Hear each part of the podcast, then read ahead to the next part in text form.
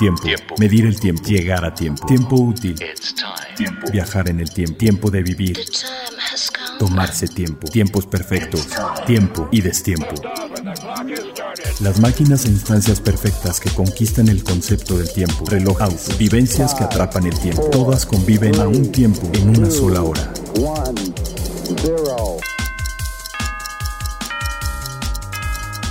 Hora local. Hora local. Hora local. Empezando el tercer día, el último día del Salón Internacional de Alta Relojería.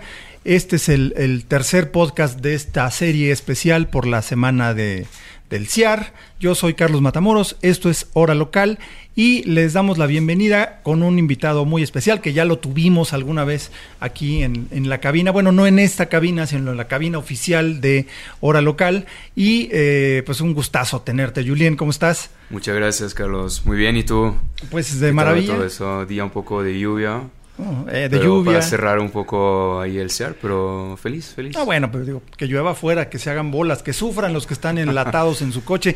Por cierto, si están enlatados en su coche escuchando hora local, que bueno, esperamos poderles acompañar. Si no, si están sentaditos en un sillón cómodamente eh, escuchando, pues también eh, bienvenidos, sírvanse un whisky a nuestra salud, disfrútenlo, o un Totalmente mezcal o lo que quieran. Para, exacto. Y bueno, pues eh, estamos con Julien Rolao, brand manager de Zenit para México. Y pues nos trae aquí tres juguetes bien, bien padres. Pero a ver, antes que nada, Julien, cuéntanos qué ha sido de esta reinvención que ha experimentado Zenit, que dieron un vuelco completamente de producto, porque es una marca con una tradición y una- un saber hacer relojero envidiable que muy pocos pueden hablar de una tradición así, pero como que de repente no tenían un icono, no tenían un, un este, un aquí estoy, un ah, ese es un Zenit, que, que sea completamente inconfundible, ¿no? ¿Qué ha pasado? Porque sí ha sido una reinvención, ¿no? Sí, bueno, este, Carlos, gracias por tenerme de nuevo. Este, como dijiste, siempre un gusto estar, este, pasar un poco de tiempo contigo, ah, de hablar de, de- de esta pasión que es mi relojería. Este, es totalmente correcto lo que hablas de, de Zenith. Am, y, y tú lo sabes, ¿eh? la gente que conoce relojería es, es una marca que la gente, coleccionistas, personas que tienen conocimiento, es una marca que, que trae mucho cariño y, y- y la gente siempre se queda pensando cuándo Zenith va a tener el éxito que merece, ¿no? Exacto, el Ah. icono, el, el, el- el que todo mundo diga, ah, yo quiero un Zenit. Sí, el icono siento que sí lo tienen. La- luego la cosa es siempre la misma cosa. Este, de tan icono este, que tienes un reloj, por ejemplo el Chronomaster, y vamos a hablar de esto, de las tres piezas que tengo aquí enfrente de nosotros, am, es algo, pero hay que poder reinventarse. Ahí tienes que encontrar tu canal de comunicación, de lo que vas a, a platicar con tus este, clientes. Y, ah, y entonces, este, bueno, ya sabes, este, Zenith tiene este famoso movimiento del primero. Primero es el icono, realmente. No, Cuando- totalmente. Imagínate que cuando un movimiento es más importante, eh, tien- tiene un nombre más fuerte que una colección. Ujú, o o que un modelo, o que la marca misma. Porque, porque tienes, este, tienes, tienes marcas que tienen una pieza, una colección, una pieza en específico que, que es más fuerte que, un, uh, que, que- que- la propia marca. Uh, hablo, por ejemplo, el Nautilus de, de Patek, que es Sí, una marca en totalmente. sí. Puede decir, casi los, lo quitas de Patek y puede ser una marca en sí. Sí. El Royal Oak de Audemars Piguet. Y, y el tema aquí este, con Zenith es que no es Chronomaster, es el primero. Casi tiene Y un después ya le pones el Y luego ya le pones este el Chronomaster y luego al final le pones Zenith. Este, podía poner un otro nombre ahí en la carátula. Entonces es esto, el icono, ¿no? Y, y- y lo vemos este, precisamente este año ah, con toda la ola del vintage, la celebración de los 50 años, pero con el relanzamiento en 2017 de la colección DeFi, tenemos ahí un winner, la verdad. Totalmente. Y, y- pero, eh, exacto, porque la colección DeFi es, eh, me parece que se lanzó en los años 70, ¿no? Correcto. La colección DeFi. Correcto. Y, y la verdad, unos relojes muy interesantes. Eh, por ahí, eh, un- mi hijo tiene un, un DeFi de 1971, creo, que es un reloj muy incluso raro para la época que, estaba. O sea, lo ves ahora y sí dices, ah, es muy setentas, ¿no? Pero en realidad ese fue de los primeros que empezó a establecer ese estilo como de brazalete integrado, porque fue inclusive anterior al Royal Oak. ese, ese, look de brazalete integrado y que es una forma de caja similar a la que estamos viendo ahora en la, en la reedición, pero con ese ese eh, giro particular. Y luego los DeFi en los 90, ¿no? Que eran como que la locura absoluta Sí, años 2000, este, años 2000. Sí, 2000, años 2000 con el CEO Thierry Nataf. Sí, sí, que, que, era exuberante en todos sentidos, ¿no? Este, el BMH cuando compré Zenith, este, tuvieron un CEO este, francés, este, más en el tema del diseño, etcétera. Y eran los años, ¿no? Súper grandes, este, todo estaba haciendo cajas de 44 y arriba, y ahí la colección DeFi se relanzó y antes de los años, creo que hasta 2009, 2010, si no me equivoco, ya, se, ya no se hizo nada la colección DeFi. Y en 2017, entonces, justamente el nombre, ¿no? tienes, un, tienes un significado muy importante, es el desafío, entonces desafío el, nivel de tecnología y con este primero movimiento logrando la centésima de segundos, primero movimiento en serie, porque este, sabes que Zenith pertenece al grupo del BMH y hay una persona que se llama Guisemo. Que es un genio. Que es eh, un genio, es un científico. Eh, ya no es, no es un ingeniero, es lo que digo a la gente. Este, Zenith está haciendo cosas, es ciencia ciencia aplicada, física, químicas y todas estas cosas. Y entonces este, el laboratorio de este, el grupo del BMH sacaron ahí, este, salieron este, piezas, movimientos muy importantes. En ese entonces era en tag. Ah, hoy en día... Pero este, una serie súper limitada, ¿no? Era súper limitado y era este, acabado mano por mano, entonces... este No estaba industrializado. No estaba industrializado y es un otro tema. Cuando haces la cosa uno por uno las puedes hacer funcionar más o menos bien, pero cuando te lanzas a un movimiento de serie, centésima de segundos es otra cosa. Y entonces es realmente el tipo de, de, conversaciones que tenemos internamente en Zenith yo sé que el movimiento que se lanzó previamente eh, tenía muchísimos problemas. Entonces tuvo que hacer un gran trabajo de retomar el calibre, hacer un desarrollo, cambiaron muchísimas cosas para sacar entonces este movimiento con la sentencia. No, es que incluso la petición para, para Guisemón era distinta, porque Guisemón, eh, ya lo, lo, decía Julián, que es un científico, es un, un, genio de la relojería moderna, pero no es relojero, no es eh, ingeniero, precisamente, es, es otra cosa es un científico realmente que abarca un espectro muy amplio. Además, aquí hay, cabe mencionar que, por ejemplo, Julien de formación es relojero, entonces también le apasionan los mecanismos, los movimientos, sabe de eso y sabe de lo que está hablando, más allá de llevar la parte de, la marca, de, ya vemosle vender la marca, ¿no? No, además aquí hay un, un, gusto particular porque pues si terminó, si estudió como relojero, pues evidentemente le gusta. Pero bueno, entonces, eh, sí, como, como dice Juliano, hacer una producción limitada, pues sí puedes ajustar y terminar a mano como en los viejos tiempos. Pero ya cuando estás hablando de industrialización, eh, realmente Guisemón y su equipo tuvieron que reinventar ese mecanismo y afinar todo aquello que no era perfecto para una producción en serie. ¿no? Es correcto. Que eso no es, no es nada trivial. ¿eh? Sí, no, no, no, es muy complicado. Fíjate, este, el, y aquí no tenemos el reloj, el DeFi Inventor, que es entonces el...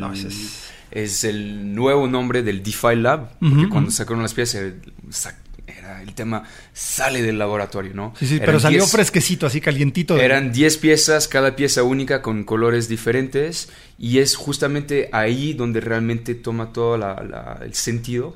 Zenith saca estas 10 piezas hace dos años y hoy nosotros en México este, tuvimos la oportunidad aquí este, de tener las dos primeras piezas vendibles a nivel mundial. Wow. Entonces, ah, no, pues de hecho fue, fue una presentación que hicieron hace mucho que vino también el CEO de la marca, Julián Tornare. Sí, ahí anduvimos, hora local ahí estuvimos y qué bárbaro. Y que había justamente, hay problemas muy fuertes este, en la producción de este nuevo escape, que es una revolución. Y entonces Zenith prefiere tomar el tiempo de realmente fiabilizar. Es una marca que realmente e, es conocida por su cronometría, por sus movimientos. Ah, conoce todo el valor del movimiento, el primero para hablar de una marca ah, de Corona, nosotros somos las, este, la estrella, una otra marca de Corona que usó el movimiento el primero en los años 90, el único movimiento que este, usó fuera de sus propios movimientos. Uh, eso también es histórico y esos, esos relojes de Coronita de, que tienen el nombre de una playa muy famosa en Florida, eh, también eh, esas, esa serie o esa época con mecanismos el primero son ahora muy buscados porque son una especie, son una anomalía real dentro de esta marca. Literal. Y, la marca Zenith se levantó eh, en su historia de la crisis del cuarzo gracias a este movimiento que fue escondido, que entonces relanzaron la producción. historia, ¿eh? Es una gran historia, la verdad. Este señor Charles Vermont, que era un relojero terco, Ah, por fortuna fue un relojero terco. Sí. y una vez que conoces los relojeros, sí son un poco terquitos.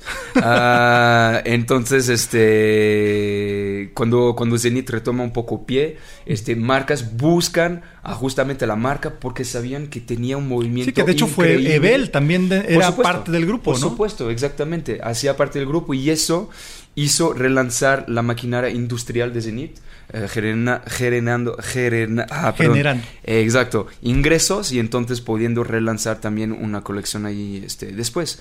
Entonces es, es todo uno por uno, te digo, Zenith es un, es un motorista, la verdad, para la industria relojera. Y es por eso, es del cariño que este, te hablaba antes y, te agradezco por haber mencionado la parte relojera, porque sí, este, la gente que tiene un gusto muy fuerte para la industria relojera y no únicamente un look, pero con la colección DeFi tienes además de la, de, la parte del ADN, tradición relojera, el look. Sí, tienes un look sexy, pero además con un corazón impresionante, con un motor. En el caso de un, de un, coche es como un, como un, eh, un, Ferrari o un Lamborghini Miura, que tienes el look, tienes una cosa impresionante, pero además tienes un motor V12 que es una joya en sí mismo, ¿no? Y aquí el motor es Así estás. Es.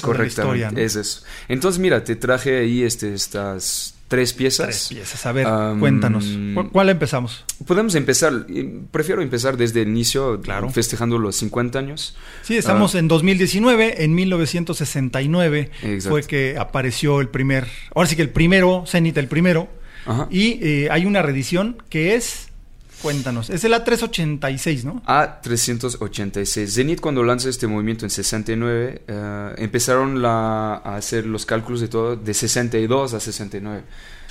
Nada de computadora. No, no, a manita. Todo dibujo. Pura este, ciencia. Todo, pura ciencia aplicada en dibujos. Entonces fue un logro impresionante. Este, cuando vemos lo que se pasó en los años 60, el primero hombre en la luna y todas estas cosas, no, fueron, era una era una otra época, ¿no? Y entonces este, en 69, cuando Zenith lanza este movimiento, el primero, lo pone en dos cajas distintas.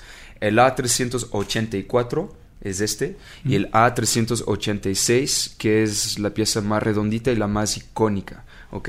Ah, hablo tal vez primero de la A386. Este año Zenith lanza tres ediciones, este, oro amarillo, oro rosa, oro blanco. Claro 50 piezas cada una. Este... Además me encanta ver que resurge el oro amarillo, ¿no? Porque también tiene su, su encanto, es hermoso este reloj que tenemos aquí en oro amarillo. Pero es que ya se había dejado de lado un poco por la industria en general, ¿no? Se prefería el rosa. Sí. Sí, literal, pero eh, ya, hay una ola del vintage y el amarillo representa realmente, el oro amarillo representa realmente el vintage. Este, este el vintage.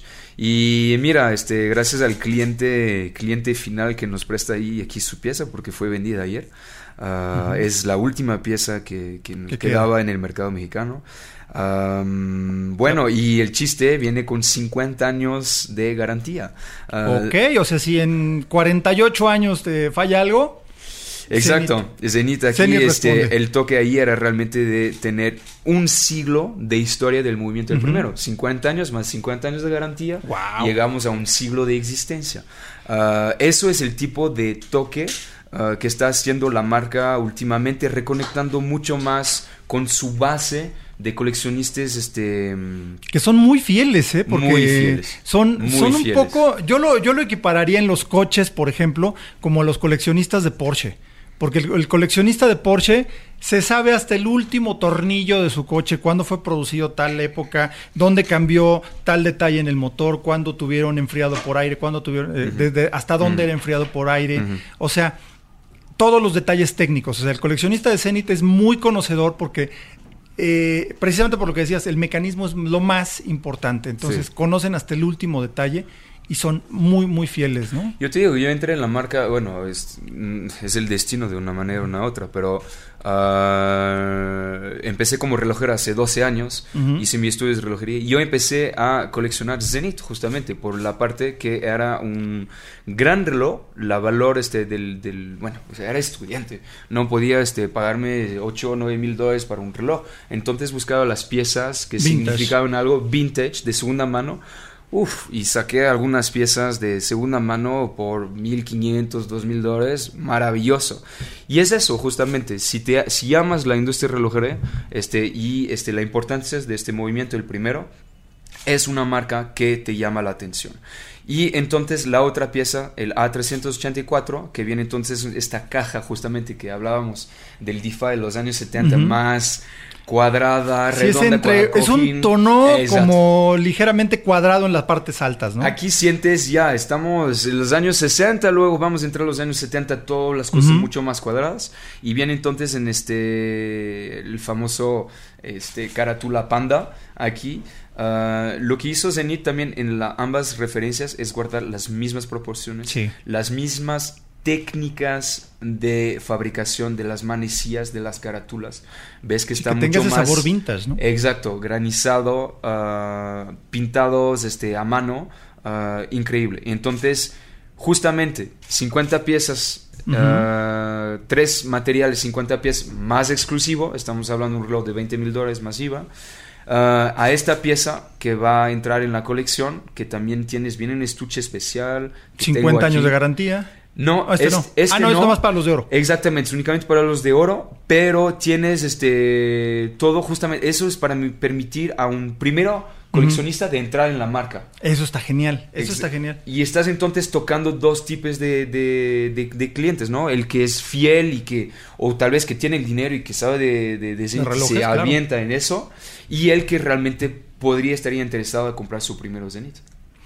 E, eso es una, consideración verdaderamente interesante, porque justo en esta época, ¿no? Que los precios han mm. crecido desmesuradamente, ¿no? Tú, ves los precios que había hace, no sé, 20, 30 años, en proporción no tiene nada que ver, o sea...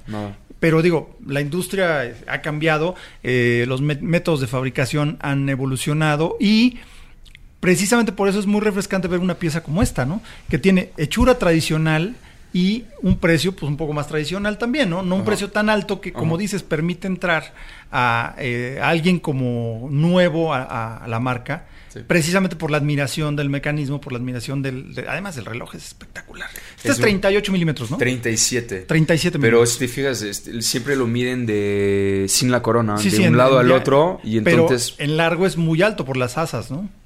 Se te hace 37 así de costados, pero si lo pones realmente de un cuerno al otro, te hace 42, 43. Se ve, se ve muy bueno.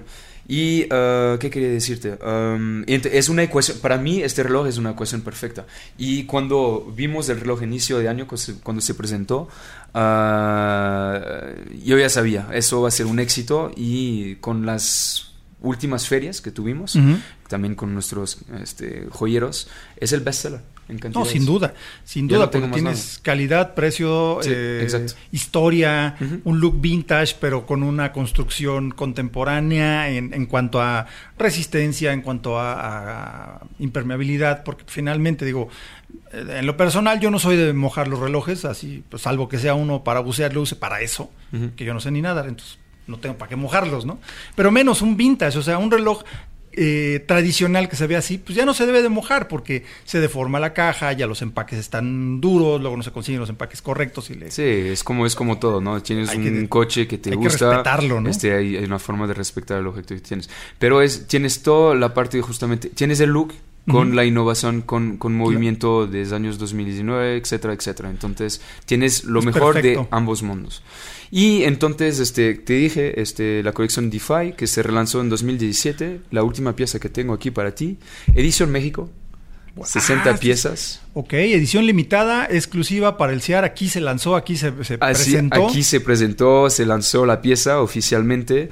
Ah, es, una pieza especial para mí porque... ¿Todavía quedan este, o ya no quedan? Sí, 60 piezas. Ah, bueno, sí, todavía, todavía hay piezas, todavía hay números. Este, ya le voy a pasar mi número al final de la entrevista si quieren sí, algunos no, por supuesto. No, pero este, bastante orgulloso de esta pieza porque la diseñé yo. Este, he, elegido, he elegido, sí, la, lo material de la caja, el look de, de la pieza.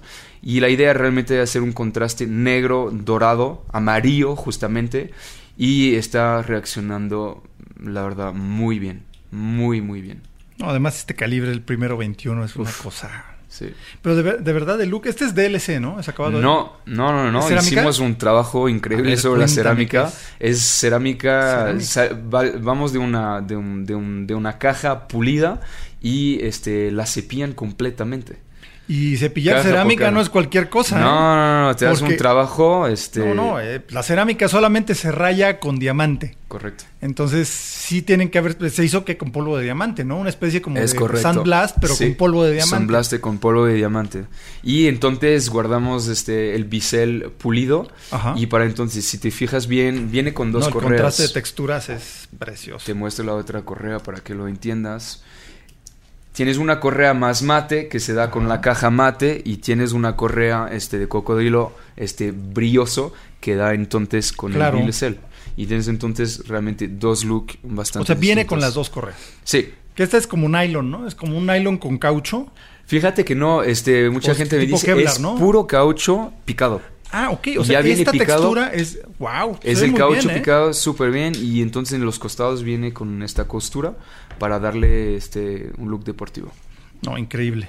Increíble, no, pero te diré que así de looks me gusta con la de cocodrilo, ¿eh? porque es cocodrilo con caucho. Sí, correcto. Es, una integración eh, bastante moderna que tiene el lujo del caucho, la textura de las escamas, pero lo, la comodidad del caucho, la comodidad, la flexibilidad y resistencia del caucho, ¿no? Correcto. No, increíble. 60 piezas. 60 piezas, mi amigo. Ahí nada 60 más. piezas. Oye, pues muchas gracias, Julien. Bueno, un placer como siempre. aquí, como siempre, un placer. Ya sabes que Hora Local es tu casa. Cuando quieras venir a platicar de relojes de Zenit o de lo que tú quieras. Porque además, eso es algo que, nos, nos cayó muy bien de Julien. Les invitamos a que escuchen el, nuestro podcast anterior. Eh, donde estuvo Julien, hablamos de todos los relojes, hablamos de todas las marcas, porque a Julien le apasionan los relojes tanto como a nosotros, y eso es algo difícil de encontrar, y creo que eh, Zenith tiene mucha suerte que alguien como Julien lleve la marca, precisamente porque entiende la marca y entiende el mercado y entiende eh, de relojes, que eso no siempre sucede, ¿eh? no siempre sucede, de verdad. Qué padre, muchas, muchas gracias. No, y, bueno, antes de, bueno, nos despedimos de Julien, le decimos, como decimos aquí en Hora Local, gracias por tu tiempo, gracias por acompañarnos. Y eh, retomando un, comentario que hizo Julien de, ese inicio de una colección, de empezar con un reloj eh, de, de, de segunda mano, digamos, eh, les recomiendo que se den una vuelta por Perlón Cronos, ahí en Presidente Mazarí 431, que tienen el Rincón de Ocasión, que es una es la vitrina de las maravillas porque encuentras relojes de muchas épocas que son relojes eh, previamente amados por alguien más que quiso evolucionar, cambiar o simplemente tener algo distinto y entraron a esta vitrina donde se pueden encontrar piezas bien interesantes de otra época y por supuesto a muy muy buenos precios. No dejen de darse una vuelta a, a, Perlong y pregunten ahí con cualquiera de las personas que los pueden atender, con toda amabilidad les van a explicar los detalles de cada pieza y denle una vuelta seguido porque cambia este surtido y pues son eh, piezas eh, a veces incluso hasta históricas, ¿no? De repente dense una vueltecita. Pues muchas gracias de nuevo, Julien. Gracias, y, Carlos. Y pues nos seguimos escuchando aquí en el tercer día, el último día del Salón Internacional de Alta Relojería y tenemos muchas más sorpresas. Hora local. Estoy con Fabrizio Bonamassa, eh, director de diseño de Bulgari. So, Fabrizio, uh, I know you are not uh, especially a watch guy. You are a, a, a design guy.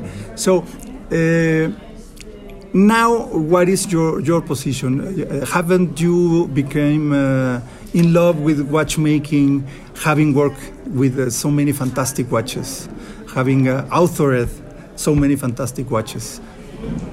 But I think uh, I love watches. Watches is a, is a product. I love yeah. to draw products. So that's why during my career I I make many many different design uh, about watches, mm-hmm. uh, jewelry collection, accessories, uh, cars, motorbikes, motorbikes, motorbikes, furniture, shoes. It's um, it's a product. I love I love this kind of product because represent very well the taste. That's why we have uh, a watch on yeah, the wrist. Exactly not to read the time, but no. to because lot of clients have pleasure has pleasure to read the time as a mechanical watch, but because it's something they talk about you to the others. So uh, that's why I decided to move from uh, automotive industry to watchmaking industry uh, 18 years ago. But my approach is not to I'm not obsessed by technical features or performance. Uh, I am obsessed to how I can talk with the new client about the brand. Okay. My obsession is how can I uh, reinvent the brand through the iconic signs that we have. Serpenti Seduttori is the last example. We have uh, more or less eight or nine different ways to, to wear a Serpenti watch and the Serpenti Seduttori, not because it's the last one, but maybe was one of the most uh, difficult to do, because the idea behind was to wear a Serpenti watch in a daily way. Okay, because normally the, the Serpenti is it's a, very a night, segmented. It's a dress up uh, watch. Exactly, so it's uh, very strong in terms of design. It's not a round shaped watch, a common watch. It's a drop shaped case and uh, the idea to use a drop shaped case as a daily watch uh, was not so easy. But you know, this brand can give you the opportunity to make different things. For the Serpenti, for example, we don't have competitors. Imagine the Tubogas, the Spiga and ceramic, the Scaglie, the eye jewelry pieces, the secret watches. Each time we find a way to reinvent this sign because it's uh, even uh, the meaning of this sign, the rebirth, uh, the strength, uh, the power, the you find many, many meanings during the centuries and during different culture about the Serpenti, starting from Cleopatra, mm-hmm. but even before. Eternity. So yeah. each time uh, we use, uh, and I use the archive uh, as an opportunity to reinvent the brand, not to copy from the archive. That's why our products are not vintage product. That's why our brand is a contemporary brand because we are Italian, mm-hmm. we come from Rome and we don't have so fun to copy and paste from the archive. No, absolutely. Honestly, uh, we prefer to, to use the archive as an opportunity. I'm, I, the brand is the first, uh, maybe is the first inspiration for me. But even the Serpenti Pallini you can see in the showcase, it's something that comes from the heritage because I saw the Serpenti with exactly the same execution uh, two years ago, three years ago, during our exhibition, I say this is a very interesting product because if I play with these small bubbles, uh-huh. if I create a module with these small bubbles, I can turn, switch on, and switch off the light like a pixel uh-huh. to design something yeah. on the skin of the Serpenti. So at the beginning, the small bubbles were sealed on the on the body of the snake. Mm-hmm. But I say to the our eye jewelry atelier in Rome, I say I would love to have. Uh, these small bubbles made uh, one by one uh, and not sealed because I would love to hear the sound when I mm-hmm. move my wrist. And I would love to change the configuration of the skin of the Serpenti. Okay. Instead of the bubble, I would love to have uh, diamonds, colored gemstones. I would love to design something on the skin. I would love to change the, the, the, the material. Mm-hmm. So, uh, the archive is an, is an opportunity, not copy and paste exactly, exactly, the same product, but use the product to invent something new. And, and, exactly, uh, I was uh, thinking about my, my next question because for some brands, uh, heritage is more like a, like a constraint because you can do this, this until this. Yes. You can do anything else how do you see the, the heritage as a constraint or as no, a it's an amazing opportunity but depends uh, uh, because this brand make during the year and the last century many different things we were the first to use cabochon cut stones in the jewelry world we were the first to use uh, colored gemstones mm-hmm. in this world Before Bulgari, the jewel maker were just French jewel maker that makes uh, that played just with diamonds. Mm-hmm. We were the first to use, thanks to Gianni Bulgari, to use porcelain and steel in fine jewelry. Wow. We were the first to make jewelry in steel and gold. We were the first to use. Well, uh, uh, playing with the colors playing with the colors, playing with different material. Gianni Bulgari invented modularity in, geom- in, uh, in geometry in, in jewelry world. If you remember Parentesi, if you remember all this amazing collection made by a certain specific module that you can repeat to create a mm-hmm. necklace, mm-hmm. to create a bracelet, and give you the opportunity to play with different materials and to deal with with pavé, without pavé, with gold, with steel, with steel and gold, with with uh, at those time not with the ceramic or with the blue, with the black material or with stones. So uh, it's a, it's a very unique brand. That's why this brand gives you the opportunity to play with the science in this way because we have other brands that makes exactly the same watch since yeah. with 50, little variation 60 years with a little variation. Yeah. So this brand is a that's why it's a part of the Italian design culture because as a designer, as an Italian designer, we love to play with constraints, we love to play with materials, we love to play with the heritage of our brand in a different way. And stretch the limits, no? Yes. That's why we have Finissimo. That's why we yeah. have eight way to wear a Serpenti watch, starting from the tubogas. Just Bulgari, Carlos, can turn a gas pipe in a luxury item. Yes.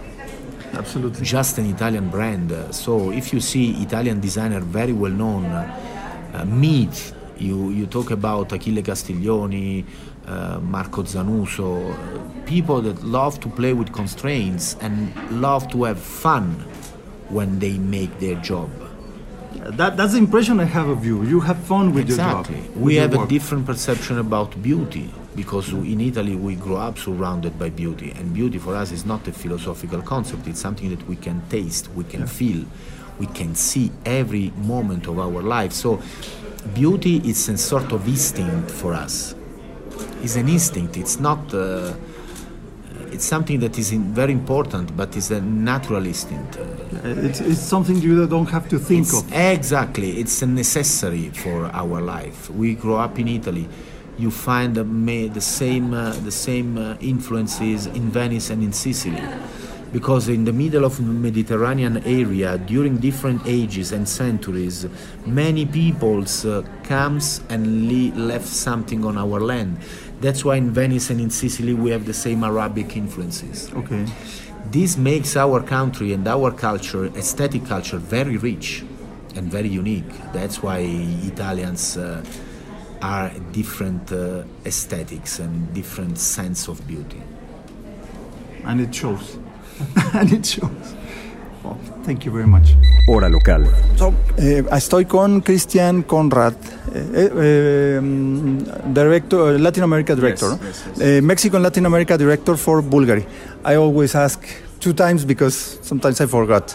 So, we had a, a great uh, a great talk with uh, Fabrizio with one side of uh, Bulgari, and uh, with you I would like to, to know the, the how how has been the, the success of the of the Finissimo line because it's it's growing. Uh, started with a with one model, yes. which was. Uh, I, I, wouldn't say it, it was a, a, timid start, but it was care, uh, careful because it's too uh, disruptive. Yes, yes. And now uh, Octo Finissimo, it's a complete lineup. Yes. How has been that, that success?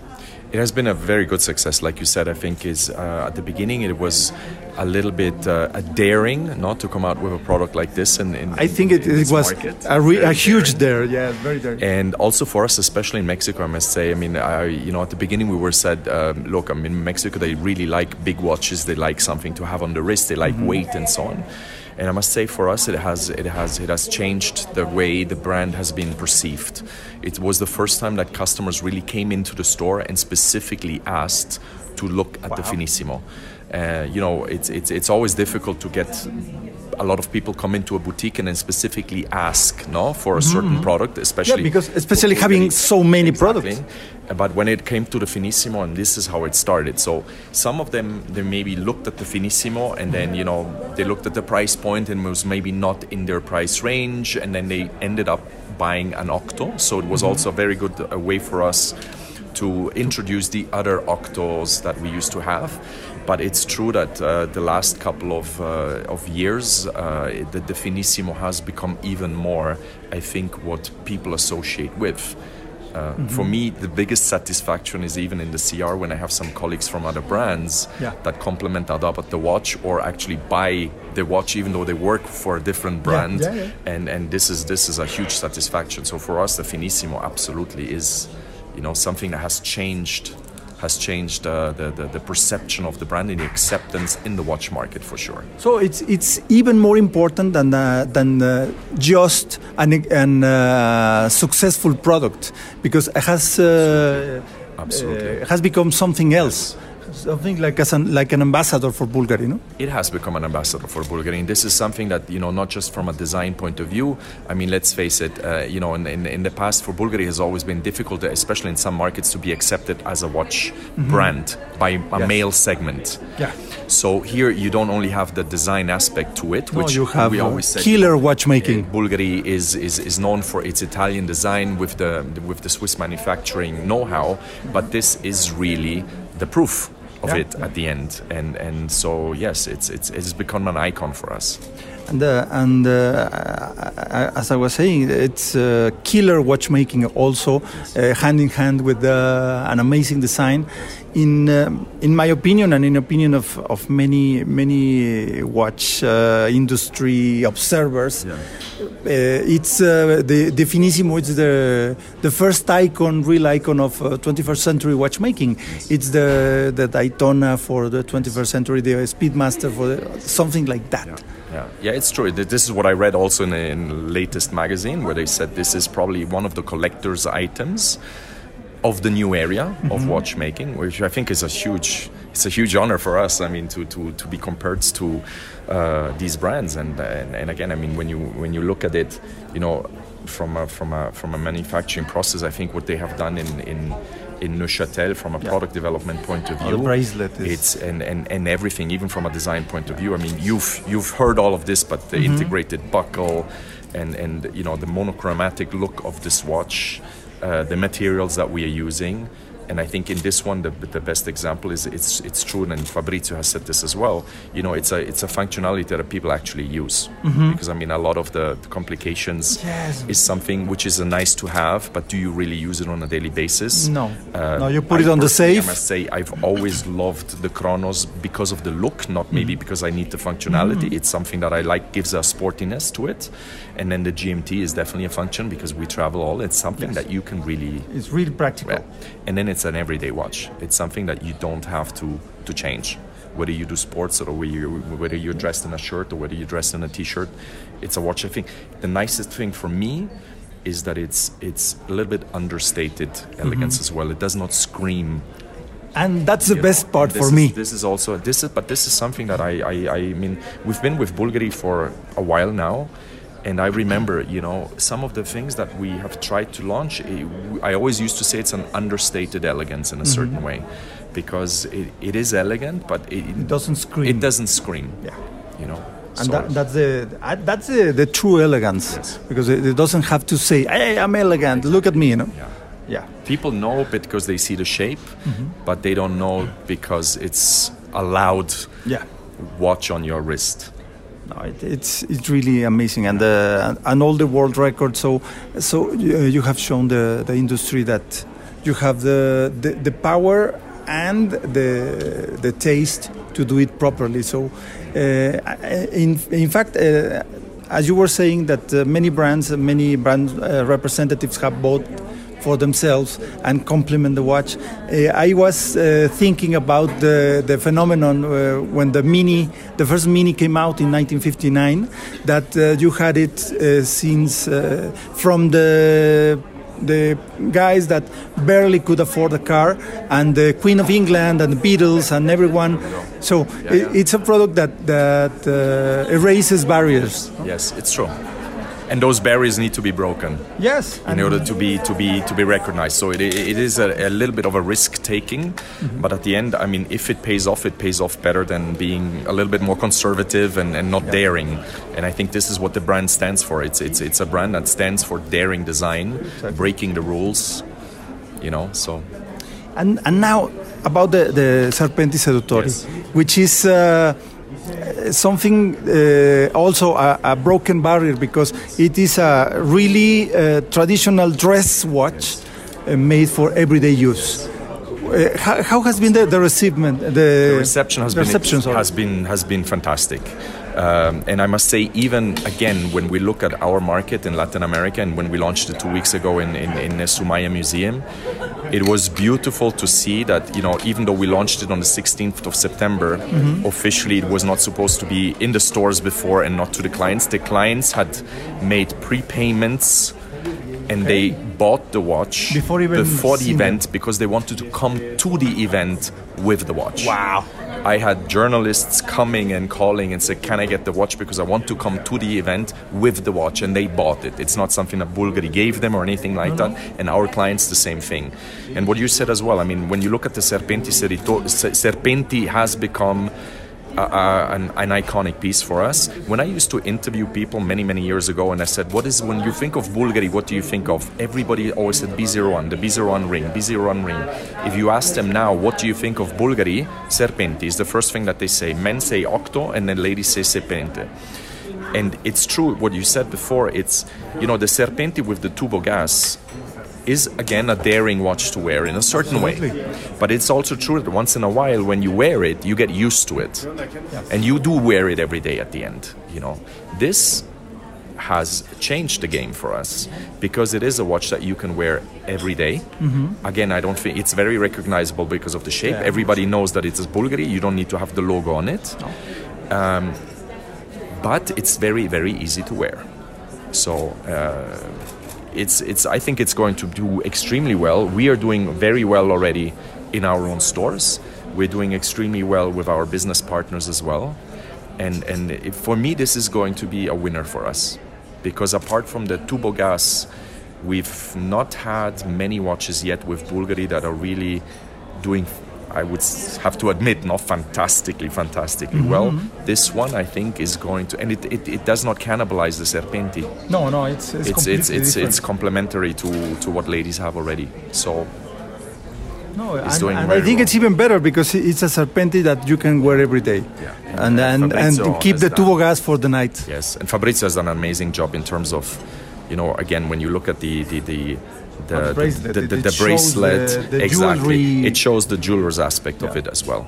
You know, I mean, we said it's born to be gold because we said in the gold segment, it is something that I think the market needs and has potential. Mm-hmm. Uh, and then, of course, you can play again with you know the, the rosé and the, the white gold, and this, and you saw that we have a we have a, a pink gold out here, which is actually It brushed looks amazing, eh? Br- and exactly it's the only it's the only one that we have in Latin America right now that brushed one.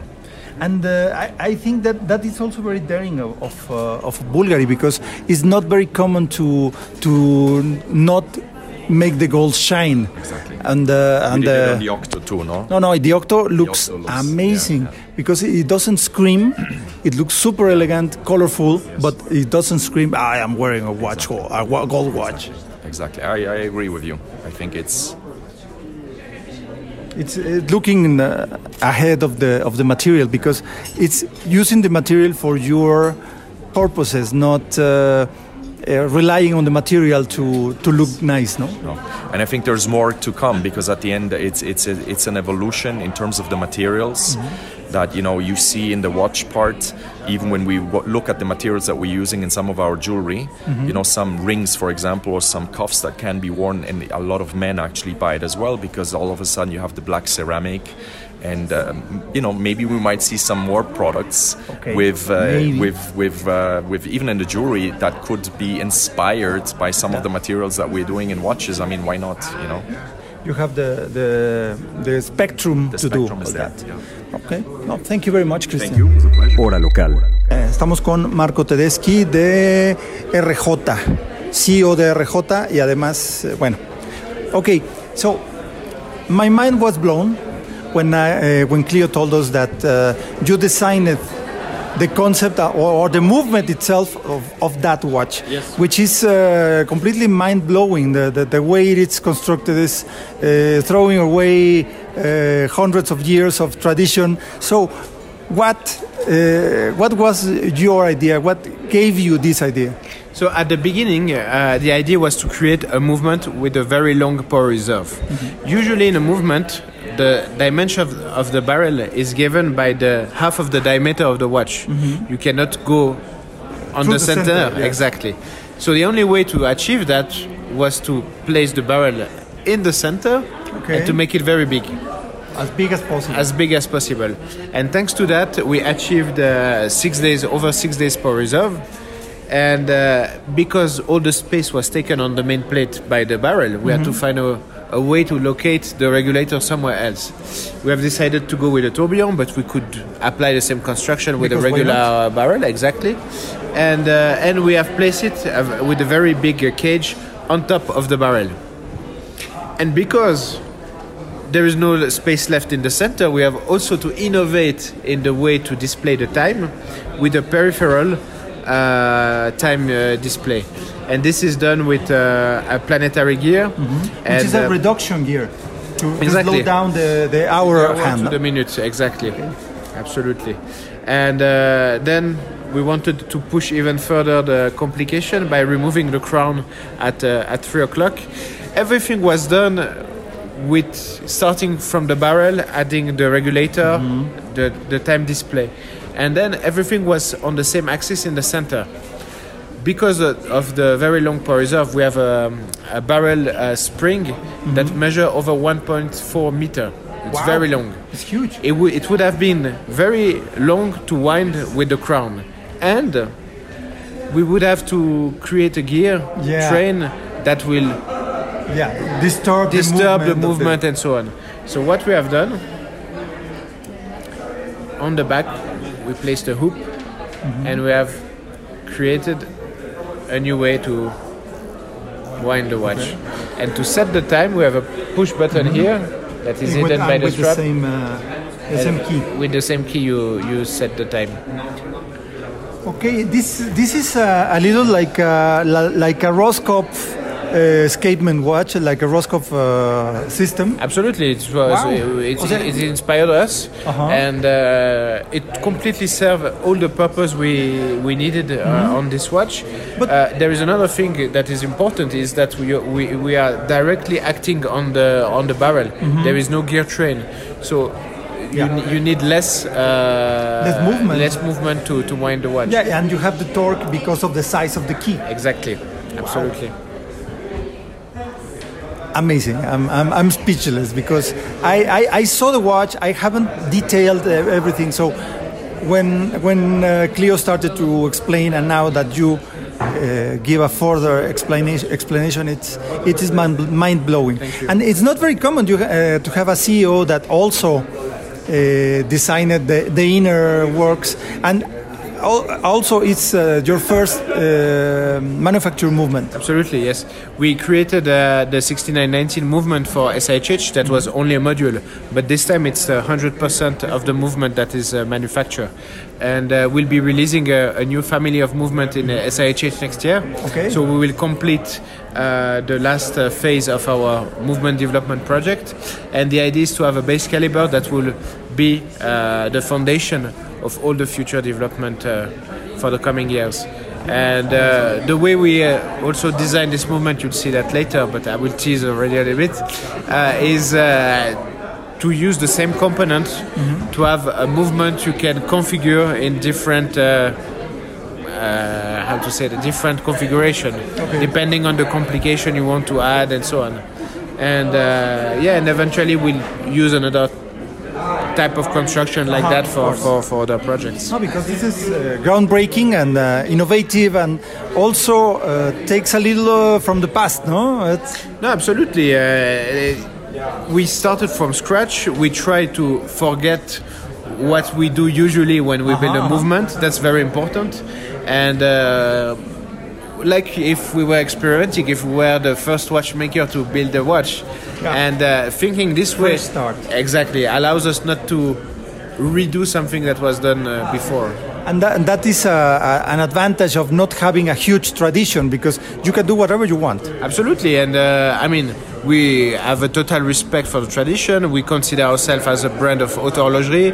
Uh, we try to maintain the highest standard within our watches, but we don't want to do whatever uh, other brand is, is doing. For such a young brand like us, uh, we need to, to be different to, to succeed in that, in that business. Uh, and amazing, the amazing Spider-Man is very lucky to have a, a watch so amazing, dedicated to its to its name. Thank, you very much. Thank you very much. Pleasure Thank to you. meet My you. pleasure.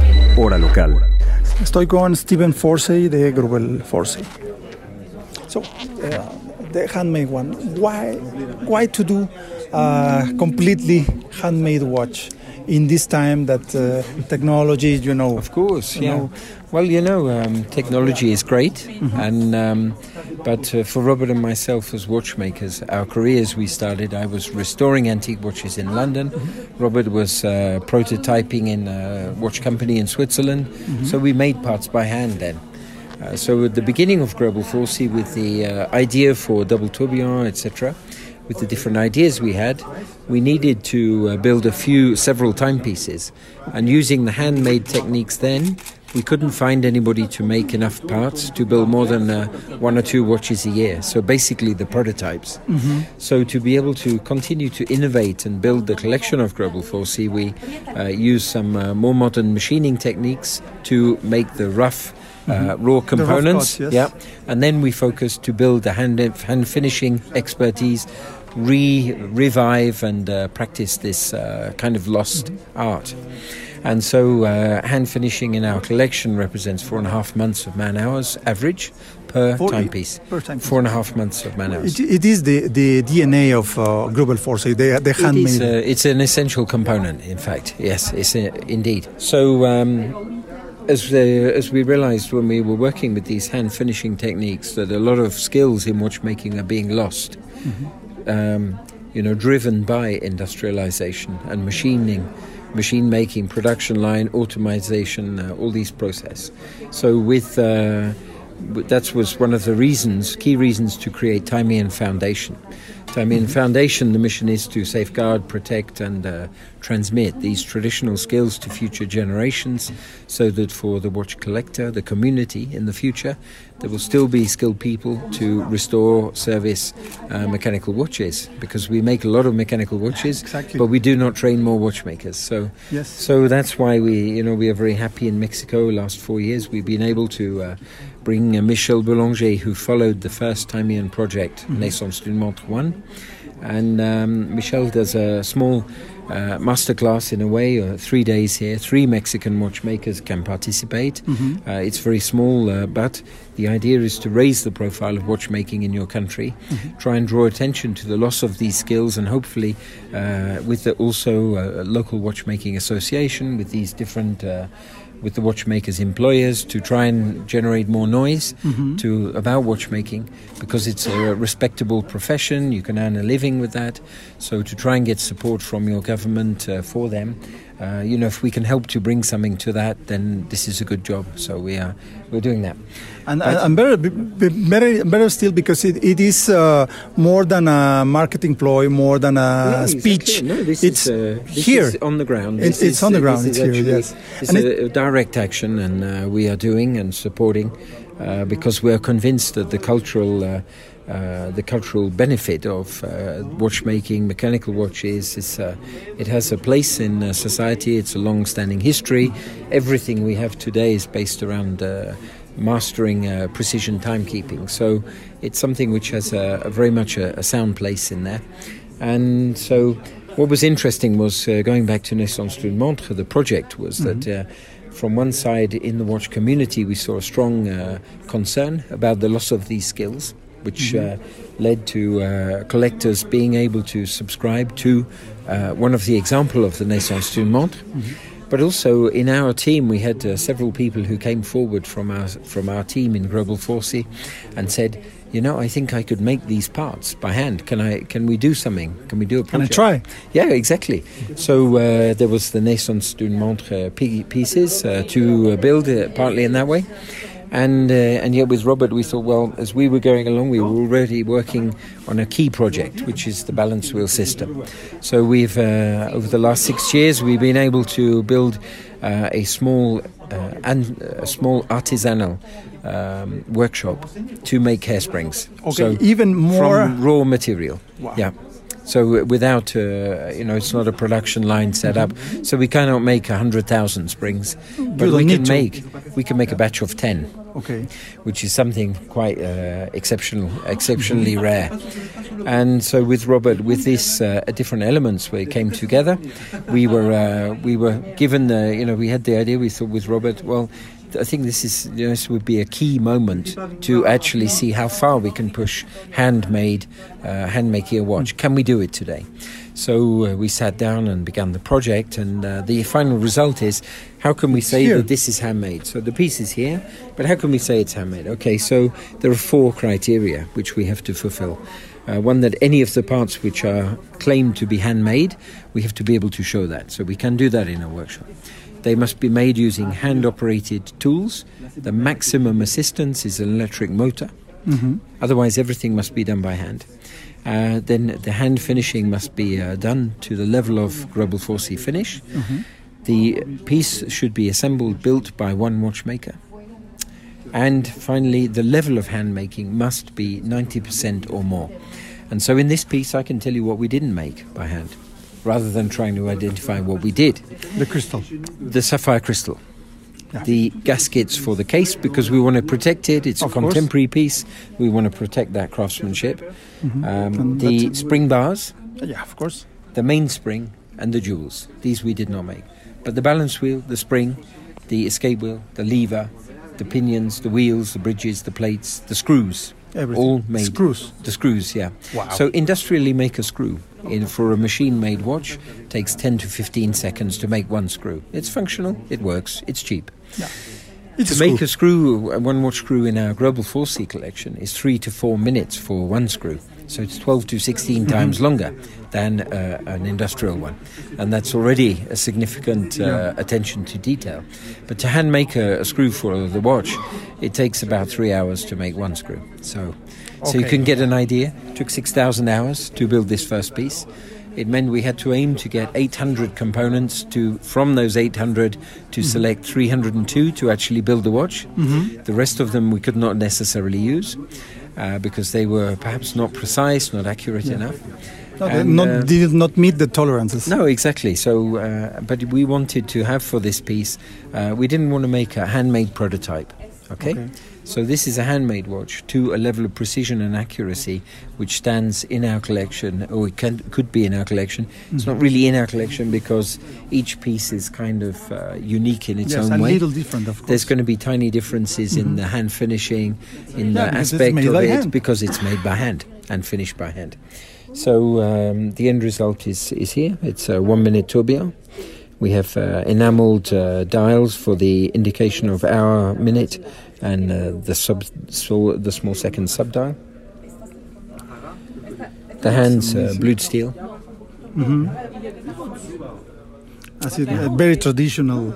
Yeah, in a way traditional, but very contemporary. Mm-hmm. So you know, it's uh, this is a piece which is uh, it's an important milestone we feel for for our work and uh, mm-hmm. to mm-hmm. to share with the watch community. It's like uh, the next level of uh, of the concept behind uh, Global Force. Yeah? Ex- well, it's coming back to the roots actually, mm-hmm. you know. So uh, it enables us to uh, re-explore and and hopefully, as we get more expertise with our, the family of uh, expert of skilled craftsmen and women who made the parts, it means that we can actually build that experience, that know-how, and take it further.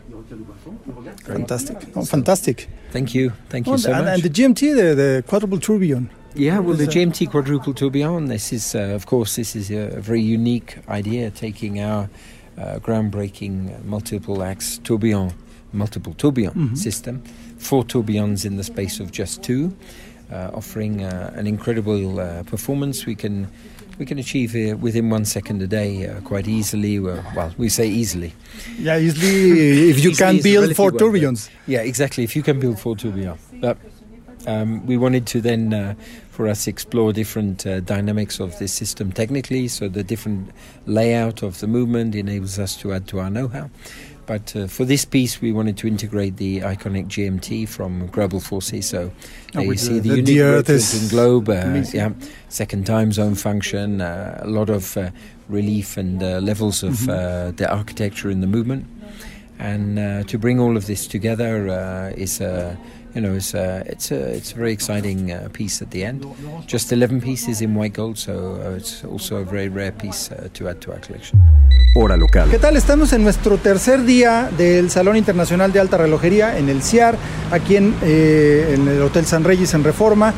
Y eh, estamos con eh, Montblanc, estamos visitando aquí el display de Montblanc, que es eh, increíble. Y estamos con Stephanie Martínez, directora de Montblanc México, que nos va a platicar un poquito de ¿Por qué Montblanc está haciendo relojes de este nivel? ¿Qué, ofrece Montblanc y cómo llegaron a tener esta, este tipo de relojería? ¿Qué tal, Stephanie? Muy bien, Carlos, muchas gracias. Pues estamos aquí presentando en el CIAR lo, mejor de, la alta relojería que hacemos en Montblanc. Como tú sabes, tenemos varias segmentaciones en nuestra, en nuestra casa y eh, tenemos algo, bueno, tenemos una joya que se llama Minerva, que es una manufactura que tiene más de 150 años de historia, en el cual fabricamos nuestras piezas más extraordinarias, ¿no? Y como tú bien sabes, porque has visitado a, Minerva, es una manufactura como existe poco en, Suiza, donde se hace casi, casi todos los componentes de un reloj, incluyendo el espiral. Quizás lo único que no hacemos son los tornillos y, los este, cristales. Y los cristales. Pero si no, este, las decoraciones se hacen de ambos lados, este, todo a mano, con herramientas de hace un siglo y con todo un saber hacer de relojería, de alta relojería suiza. Y bueno, eh, tienen aquí una pieza muy especial con caja de bronce en el color de moda, el que el verde es ahora el nuevo azul que por su parte el azul era el nuevo negro, pues entonces el verde es el nuevo azul, por lo tanto el nuevo negro también. Entonces el verde está muy de moda, este año empezó a surgir desde enero, en, El, en, el SIHH. Y a ver, descríbenos un poquito de la pieza y yo eh, aportaré alguna cosa si puedo, pero ¿quién mejor que explicarlo que tú? Sí. Pues como tú dices, el, el verde está, está de moda en esta temporada. Eh, esta pieza es una edición muy especial que nuestro equipo de, de, alta relojería ha desarrollado para el CIAG y que se lanza aquí en el, para el mercado mexicano. Es una pieza limitada a 8. Ocho ejemplares, solamente ocho afortunados podrán traer este en su manita. Exactamente. la carátula verde es una piedra, que es, es un jade nefrite es una, es, no, es, una carátula así, pero realmente es algo, algo que proviene de la naturaleza y toda la inspiración de 1858, pues como lo puedes ver ahí, está inspirado en el montañismo, en reconectar con sí mismo, con la naturaleza. Por eso pienso que el verde también es como que el color este año, porque todo el mundo está muy este, en el tema de la reconexión, ¿no? No, y además eh, es algo que siempre me gusta enfatizar porque una de las personas que más admiro en la industria relojera es eh, David Echerrato, ah, que tiene aquí todas las, huellas digitales de, de David. De David. Sí, de Davide, exactamente. Además, Davide, bueno, es italiano, entonces tiene un muy buen gusto para el diseño. Yo diría, es muy italiano. o sea, cuando lo ves, no hay duda de su nacionalidad, no, no necesitas ver el pasaporte. Y eso es algo bien especial y que se refleja en todos los detalles de, de, la relojería de Montblanc y más en estas nuevas piezas que tienen ya muchísimo más de su influencia, ¿no? Entonces, bueno, les te voy a enseñar un poquito más de cerca la pieza.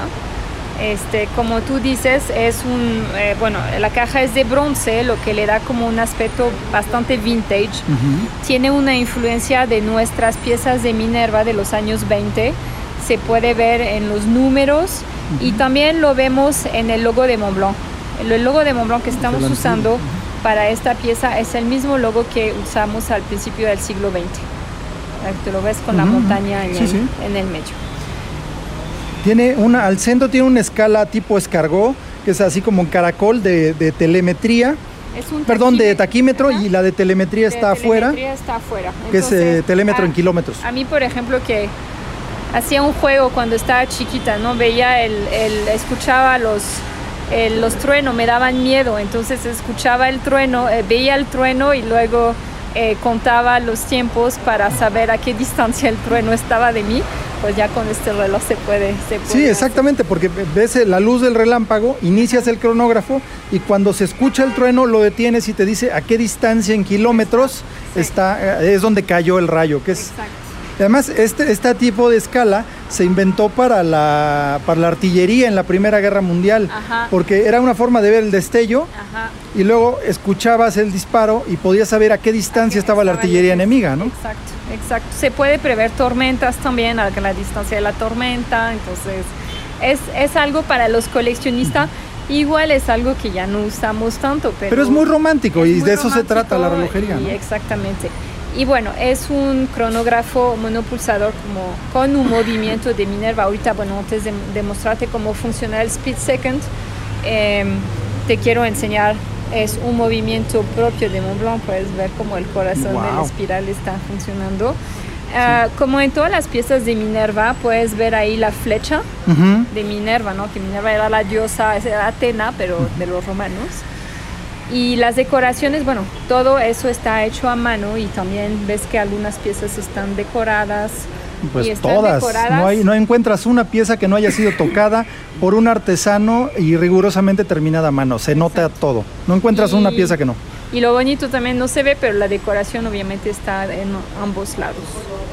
Sí, porque además esa era una forma tradicional de, de orgullo de los relojeros, porque es una pieza que el dueño del reloj en su vida va a ver pero se pensaba que el siguiente relojero que le metiera mano a ese reloj en 50 años viera que quien creó esa pieza estaba orgulloso de su trabajo, ¿no? Exactamente. Sí. Una, los suizos son muy, este, muy para hacer las cosas de manera un poco como los japoneses, ¿no? Todo tiene que estar muy. Todo tiene que ser perfecto y aquí se ve que todo es perfecto. Bueno, entonces, ah, algo también importante, el brazalete es de, bueno, es un brazalete de piel de alligator verde que lo hacemos en nuestra peletería de Florencia. Que como sabes, nosotros hacemos cuatro manufacturas. Mm. Una en Hamburgo, donde hacemos los instrumentos de escritura, uno en Florencia, donde hacemos la piel, y dos en, en Suiza, en el cual los relojes de excepción se hacen en Minerva. Y se hacen rigurosamente a mano y de verdad qué gran pieza. Este lo, lo, lo pueden ver, lo pueden consultar en nuestra página de, Facebook o nuestra cuenta de Instagram. Es arroba hora-local y en eh, Facebook nos encuentran como hora local MX. Ahí vamos a poner fotos de este reloj que de verdad eh, hay que verlo para creerlo. Es una cosa verdaderamente impresionante. Muchas gracias Stephanie, de verdad. Y estamos viendo el funcionamiento del eh, sistema de split seconds. Y ya, se paró la primera aguja y sigue... Sigue contando el tiempo la segunda. ¿Ya? Así pueden, si están en una carrera de caballo, por ejemplo. Sí, puedes tomar el tiempo, del, el tiempo del primer lugar y del segundo. Ahora sí, para poner por cuánto perdió. sí. Y luego, bueno, apreté el, pulsador para el rattrapont. para que la, la, manecilla que se detuvo primero alcance al segundero principal y puedas seguir tomando una lectura parcial eh, adicional. Oye, muchísimas gracias Stephanie, gracias por recibirnos acá en eh, Mont Blanc. Un placer saludarte y pues seguimos con más cosas del CIAR aquí en Hora Local. Hora Local. Y seguimos eh, en nuestro, ya casi terminando nuestro tercer día de CIAR, que ha sido como el Super Bowl para nosotros, un Super Bowl de tres días. de verdad, una gran experiencia, un lugar donde hay que venir, donde hay que estar. Y eh, pues antes que nada, si, si, desean iniciar una colección, si desean eh, comenzar con esto del gran mundo de la relojería, siempre es una muy buena forma eh, y además adecuado al, presupuesto de cada quien. Dense una vuelta a Perlong, a Presidente Mazarí 431, a su rincón de ocasión donde se encuentran relojes previamente amados por alguien más que pues por alguna razón cambiaron, evolucionaron un reloj diferente eh, y pues van, van llegando estas piezas. Eh, realmente es una forma aleatoria, no se sabe qué se va uno a encontrar, por eso hay que darse vuelta bien seguido a ver qué se encuentra. Siempre pregunten, hay alguien que les va a explicar, que les va a dar toda la historia y los detalles de cada reloj y eh, pues no dejen de darse una vuelta. Es un gran, una gran forma de iniciar una colección de relojes. Y hablando también de relojes, pues ya es tiempo de relojes, o perdón, más bien es hora de platicar con el director, fundador de Tiempo de Relojes y director y fundador del concepto del CIAR, gran amigo y que nos, eh, nos ha dado un, un gran apoyo, un gran espacio aquí para Hora Local. Carlos Alonso, ¿cómo estás?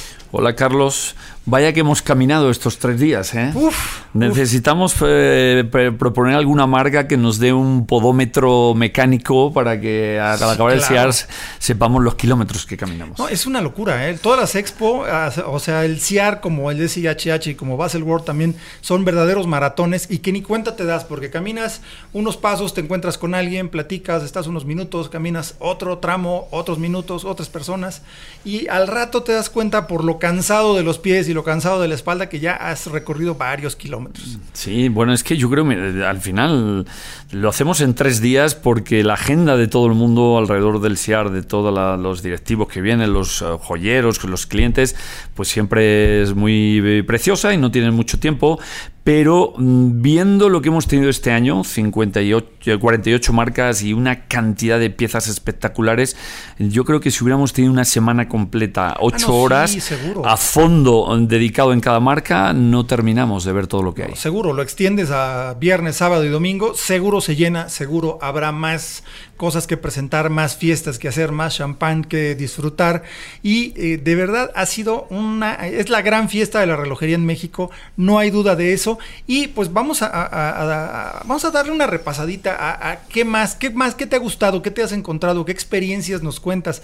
Porque justo lo que le decía Carlos es que hemos visto cosas muy diferentes. Él con una supervisión, con una vista de pájaro en todo, con las manos en todo, pero no estando al 100% en nada eh, como que has visto cosas muy diferentes lo que puede uno ver a detalle de cada pieza, ¿no? ¿Qué te ha gustado más? Bueno, en cosas generales, yo lo primero que tengo que resaltar es que algo que la gente eh, se burla ya cuando digo cada año de cómo fue la edición, digo, pues mejor que la del año pasado. Y así llevamos 13 años. Pero es verdad que a nivel de marcas, a nivel de entusiasmo del público, de número de visitantes, de, directivos, otra vez tuvimos un año extraordinario. En cuanto a piezas, mira, para no extendernos mucho, me, gustó por muchos sentidos, bueno, ni decir, ni decir la calidad que tiene una marca como Grubel Forsell, ¿no? Oh. O sea, extraordinarios eh, eh, relojeros puristas que fabrican ciento y pocas piezas al año. Entonces, bueno, Stefan Forsell es un habitual del CIAR, él lleva viniendo, hoy me confesó que lleva 10 años viniendo al CIAR, ni había contado. Y, eh, bueno, ellos tienen, por ejemplo, una pieza muy extraordinaria que se llama el Handmade Number One. Handmade One. lo, o sea, es una pieza vuelta un poco a la tradición del siglo XVIII, pues siglo XIX. Mucho es completamente. es una cosa de locura. ¿eh? Nos está explicando Stephen Forsey eh, todos los pasos que, están, están como recorriendo sobre sus mismos pasos, sobre los mismos pasos de la historia de la relojería. Ya no se utiliza ninguna máquina salvo con alguna ayuda de un motor eléctrico. Es lo único que se permite para poder decir que es un reloj hecho completamente a mano. Él dice que el 95% que no puede hacer el cristal a mano y que no puede hacer la espiral a mano y que no hace la correa. Eh, y las cosas, los pernos de la. Los pernos y la correa de, piel, ¿no? Que no, son. No son, eh, no son peleteros. No son peleteros. Pero bueno, lo que quiero contar, aparte de lo que dices de que cada tornillito, cada rueda, todo como los antiguos relojeros a mano, creo que pueden hacer una o dos piezas al año máximo. Eh, lo que me gustó es la anécdota que le pregunté, le dije, oye, eh, mira, ¿por qué diste a conocer esta colección y esta pieza tan extraordinaria en el SIAR? y no en Suiza, no en el Chas, no en Basel o no en Nueva York o en qué sé yo, en, Hong Kong. Que para ustedes es una gran distinción. ¿eh? Es una gran distinción. Y dijo, con la modestia que le caracteriza, dijo muy tranquilo. Dijo, mira, estábamos pensando en esta época final del año presentarlo o en Nueva York o en México porque en esta época convenía y vamos después de aquí a Nueva York. Pero pensamos que la cultura relojera en México es mucho mayor que la de Nueva York, entonces decidimos que este era el lugar para presentar una pieza tan extraordinaria. Eso nos llena de orgullo, ¿no? Claro, eso es un, un verdadero cumplido y más viniendo de Stephen Forsey, que es, es pues, uno de los grandes gurús relojeros de la actualidad, ¿no? Absolutamente. Sea, eh, la verdad es que se, se, pone uno a ver a detalle cualquier pieza, el que sea de Grubel Force. Es una, una, es perderse en los detalles, es admirar cada segundo y pasar minutos enteros viendo un componente, cómo está perfectamente pulido, perfectamente terminadas las, las el anglage, los ángulos, todo eh, pulido a espejo, con una calidad incluso óptica, porque tú ves el reflejo de lo que sea, lo ves ahí, pero además lo ves sin ninguna distorsión. O sea, es un pulido eh, si, se, si, existe la palabra perfecto, yo creo que se aplica al trabajo que hace Grubel Force. Uh -huh. y, y, bueno, no, también eh, supongo que viste el, el cuádruple turbillón GMT. Oh, maravilloso, sea... no maravilloso. Todo lo que ellos traen. Y bueno, traen un secreto, digo, aquí lo estaban enseñando a los buenos amigos, uh -huh. ¿eh? porque... Bueno, pues ahora sí que tú, tú no, estás no, en ese No, pero quiero decir, exclusivo club. no puedo develar nada, pero lo único que puedo decir es que ellos en enero van a presentar, van a entrar a una familia de relojes eh, que no estaban hasta ahora, a una categoría de relojes. Ah. Eh, vamos a dejarlo ahí a, en intriga para el futuro, no vamos a desvelar, pero eh, algo que no están acostumbrados a ver en, en Gruber for Sale, pues ellos van a entrar hasta a esta ahí. categoría. Sí, ahí sí. lo dejamos. Sí, no y- reveles más, porque para que sigas estando dentro de ese exclusivo grupo, grupo de amigos, ¿no? ¿Qué te pareció Spider-Man? ¿Qué te Ay, pareció bueno, Spider-Man? Que vino a vernos al CIAR Spider-Man. No, no, el, el RJ Arrow eh, Spider-Man Turbillón es una de las piezas más sorprendentes, sorprendentes que vi, aparte del Handmade One, pero este es por una cosa completamente diferente. O sea, el, el Arrow eh, Spider-Man Turbillón es un turbillón central, pero es una pieza que también yo la calificaría como, como algo que es relojería 100% del siglo XXI. Es algo que, que no se había hecho nada parecido eh, 20 años atrás. Eh, es un turbillón central, pero que comenzó, para empezar, quien desarrolló ese mecanismo fue Marco Tedeschi, que es además el CEO, que eh, pensó en este concepto de, construcción alrededor del barrilete. De hecho, la raíz de todo, el, punto donde se inicia todo es el, barrilete, un barrilete muy grande, eh, casi prácticamente de la mitad. Bueno, normalmente me explicaba que el barrilete en un reloj ocupa la mitad, porque el centro siempre está ocupado por las manecillas y toda la transmisión. Que aquí de plano lo que hizo fue eliminar esa parte central y colocar un barrilete como parte principal, un barrilete de 6 días, 150 horas aproximadamente, y de ahí construir hacia arriba. Entonces, el tope del mecanismo, exactamente al centro donde encontraríamos el segundero en las manecillas de un reloj normal, ahí está el turbillón con una jaula que emula la telaraña de Spider-Man, pero la relojería que hay detrás de esto no es un reloj como nada más, ah, sí es de superhéroes, o sea, no, sería una tontería desestimar, porque, ah, sí, los superhéroes no son lo mío, o sea, no importa, el reloj es una cosa espectacular. El sistema de indicación de hora es eh, por medio de una cremallera perimetral, digamos que un resorte, eh, perdón, un, un engrane extendido, o sea, los dientes hechos como un anillo, y, sobre ese eh, engrane perimetral se mueve la manecilla de los minutos y arrastra la manecilla de las horas con un sistema de desmultiplicación para que camine dando una vuelta en 12 horas, mientras que en 12 vueltas de la primera, 12 vueltas de la manecilla de minutos son eh, una sola vuelta de la, de la de horas, ¿no? Vaya que lo ha tenido complicado este superhéroe. No, no, ¿eh? bueno, no, no. Normalmente Además- cuando, cuando hacían sus leyendas del Titanic y del volcán de islandés, era otra cosa, exacto. era todo mucho más emocional y ponían una pequeña roca o polvo de la luna o algo. Ahora ya se bajaron a las- al centro de la Tierra con Spider-Man a, a reestructurar toda la física del reloj. No, no, una cosa impresionante. O sea, de verdad es un mecanismo completamente innovador. Pero me gustó que, tiene un, guiño al pasado, porque la forma de, ajustar la hora es como los sistemas Roscoff de los relojes antes de que Patek inventara el sistema de, eh, cuerda y ju- ajuste de puesta en hora, como lo tenemos en, en el 99.9% de los relojes, que es jalando la corona, se cambia, eh, se ajusta la hora, cerrándola, se permite el, darle cuerda al, mecanismo. Antes de eso había un sistema que era el Roscoff, que tenías un botón que desembragaba la corona de la cuerda y permitía moverlo. Es una cosa similar, tienes que desmontar la correa y tiene un botoncito. Aprietas ese botoncito y con la misma llave que tiene la parte de atrás, ajustas la hora. O sea, de verdad un concepto completamente diferente con raíces muy bien fincadas en el siglo XIX y, con una cosa completamente moderna. Caja de fibra de carbón con inserto de fibra de vidrio para la parte roja. O sea, un reloj muy tecnológico, pero con unas raíces eh, eh, históricas muy profundas. Muy, muy impresionante el reloj. Y más aún que el CEO de la marca lo haya creado. Eso no es común, ¿eh? que tengas un CEO con ese conocimiento. Parece que la caja se la. Ellos dicen que la hace el mismo fabricante que hace los Richard Mill, estos que laminan ah, el carbón en colores y demás, es roja y negra. No sé si pasaste, digo, otro, otra de las eh, grandes, de grandes paradas obligadas del CIAR ha sido lo de la exhibición del Grand Prix. Ah, no, bueno. Pero más allá de que está lleno de locuras mecánicas, de marcas bien conocidas, y, bueno, eh, tu audiencia seguro que agradece que vayamos a las rarezas que no son tan obvias. No sé si viste una marca que se llama Genus en la categoría en la categoría de ah, excepción mecánica pues aparte de piezotas tipo el Bacheron Twin Beat ese tipo de cosas eh, muy solventes pero vino un relojero jovencito eh, que no lo conocía nadie apareció con de pronto vimos que entre puro crack de, la relojería hay un, un reloj nominado de una marca que se llama Genus eh, lo ha hecho él, es joven, tiene veintitantos, no creo que llegue a 30 años.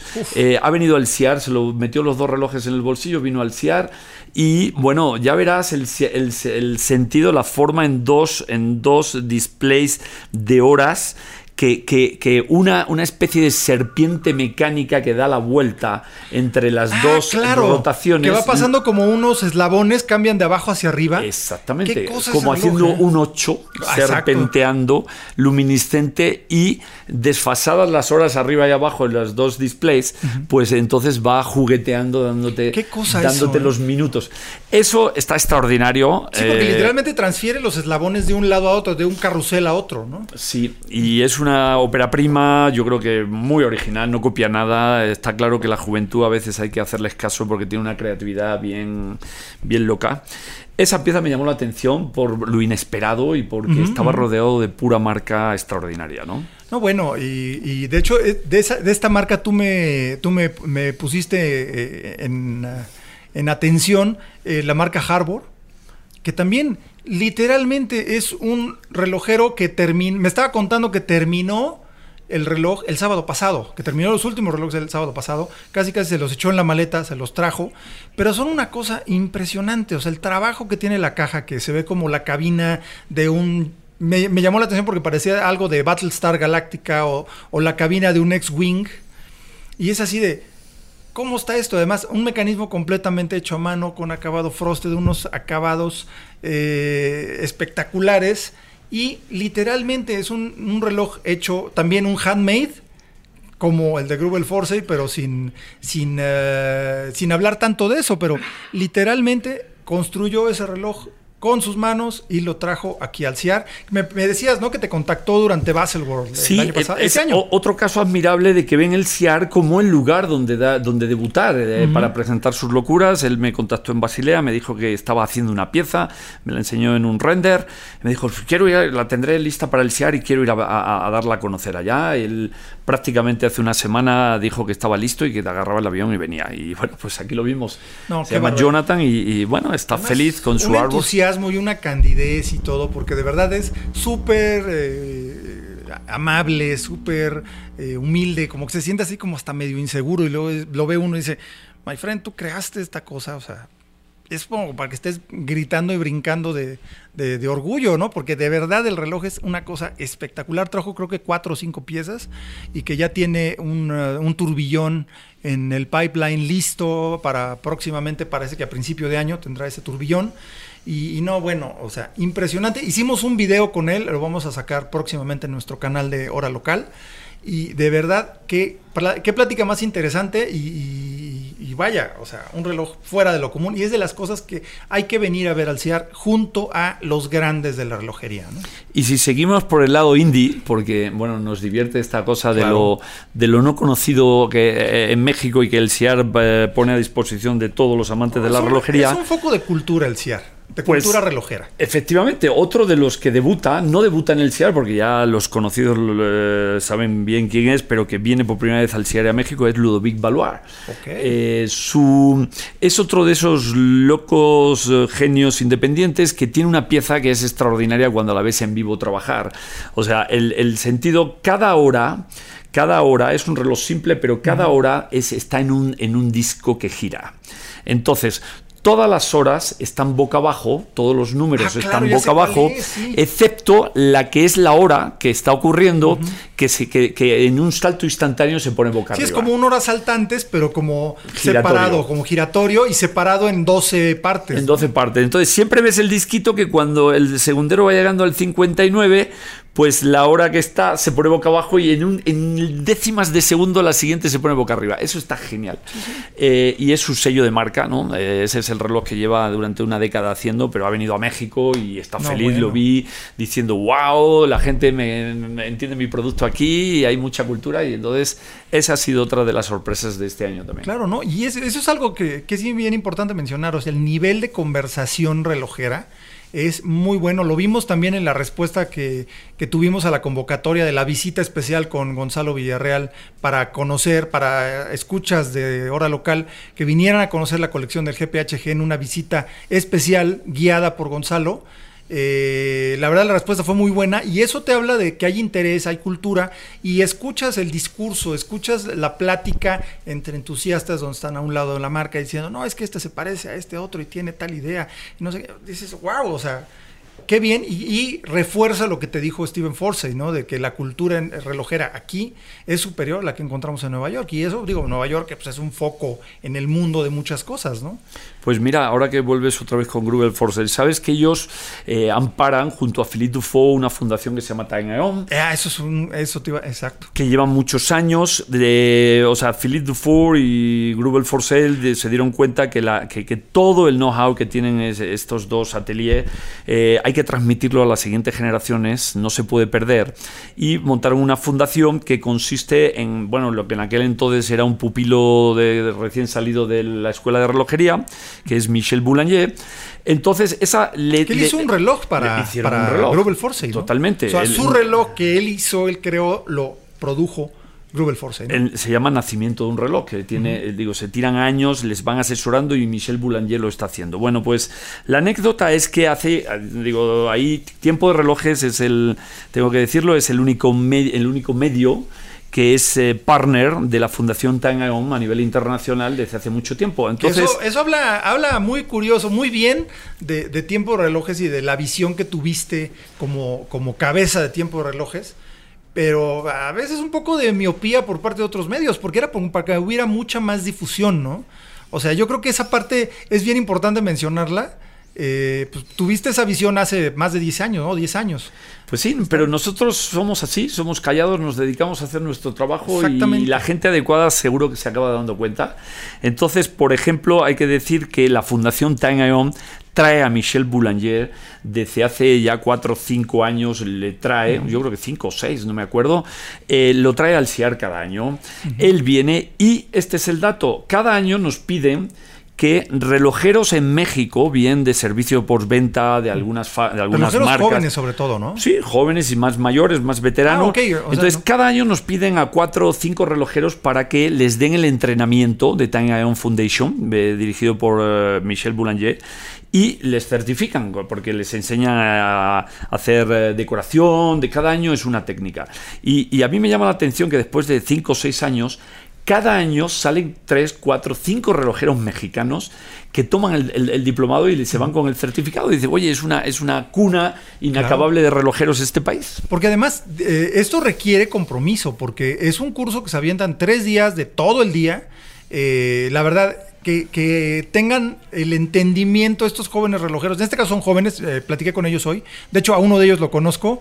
Eh, Paquito es, uno de los eh, es de los médicos que atiende de repente algún reloj vintage que tengo por ahí. Entonces lo conozco bien y sé que trabaja muy bien. Me, me dio mucho gusto verlo. De hecho, hicimos ahí el contacto y de verdad eh, es muy grato ver eso, ¿no? Que hay interés, que hay eh, ganas de comprometerse, porque a fin de cuentas es un compromiso y luego no toda la gente lo tiene, ¿no? Por, aunque se dedique a eso, aunque le interese, no tienen el compromiso de de, verdad hacer un curso de tres días, pero que vean, la, o sea, que, que hayan visto la gran oportunidad que implica que la Time Young Foundation les dé esa, esa, capacitación y más con un maestro como Michel Boulanger, bajo la tutela de Grubel Forsey. O sea, es, es una, y, Philippe Dufour, wow, es, es, lo máximo. ¿eh? O sea, sí son, son como los grandes gurús ¿no? de la relojería actual. O sea, que, que, que de verdad eh, yo creo que sí aprecian mucho la gran, la gran, gran oportunidad que es tener este curso y qué bien que está todo disponible aquí en el CIAR. Además, eh, cuando eres visitante del CIAR puedes pasar, puedes observar viéndolos, eh, puedes observarlos tomando ese, ese curso especial con Michel Boulanger y, y es de verdad algo bien grato de ver y qué bueno porque como decía eh, Stephen Forsey, decía, hacemos muchos nuevos relojes, pero no hacemos muchos nuevos relojeros.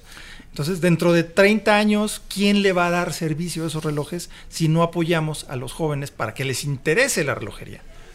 Piezas muy mediáticas han sido el famoso revólver de, Pancho Villa de, de Society, otro, otra firma que debuta a nivel internacional en el CIAR. Y claro, con un, con un icono como el revólver de Pancho Villa convertido en reloj con la ayuda del EP, pues creo que además ha sido, un, ha sido una de las piezas más fotografiadas del salón y hasta en éxito en ventas, por lo que he oído. No, es una conversation piece por excelencia, pero con grandes raíces de, dentro de México, dentro de la historia. Y, francamente es muy impresionante. Eh, y el concepto que hay detrás, esto de su emblema del, búho, que es como símbolo de sabiduría y de ver más allá de lo evidente por los grandes ojos y poca, eh, la gran percepción de, la visual de un búho. O sea, ese concepto de, la marca de Unnamed, Society, de verdad está muy bien. Y la, el, el reloj en sí, la pistola de Pancho Villa es una locura está divertidísima y, tiene esa raíz de la revolución y demás, pero de una forma como muy divertida, ¿no? Como que ese tiene ese concepto. Pues ese tema de divertimento y provocación ya verán lo que va a venir, porque ya me estaban ah, contando que están con ideas locas y lo que viene ya es un concepto que empezó con Rick es de la que lo odias o lo amas y es lo que ellos van buscando poner, poner la decisión al extremo. Entonces, y bueno, eh, pero hace falta eso, ¿no? Hace falta provocar un poco más que que, que eh, como decía, ¿no? Que, que sea un diseño que eh, please no one, offend no one. O sea, está bien, está bonito, le puede gustar un espectro muy grande de gente y todo bien, pero a nadie le ofende ni a nadie le fascina, ¿no?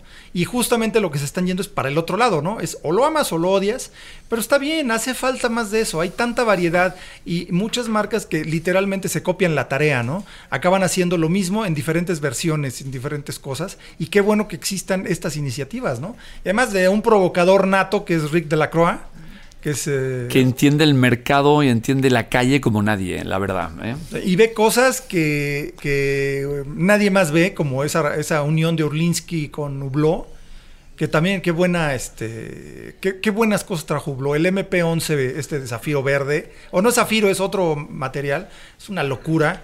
Eh, de verdad, hicimos unas fotos por ahí también, platicamos con David Tedeschi también, que creo que no tiene nada que ver, ¿no? David Tedeschi con Marco Tedeschi. Son hermanos. Ah, son hermanos. Son hermanos, Con razón ya sé que sí se parecen, pero... Porque el papá Tedeschi es, eh, es un viejo amigo de la casa, de un ah, encargado de los mercados eh, de Oriente Medio y No, con razón ya, ya, vi de dónde Entonces, viene los todo Tedeschi son familia de, de, no, y familia relojera y de todo, ¿no? Te digo, el, trabajo que hizo con RJ, increíble. Pero, oye, este, de verdad, eh, qué maravilla. Y ahora tú, ¿qué, ¿qué, nos darías como un comentario de cierre? ¿Cuál ha sido tu, tu sensación del CIAR?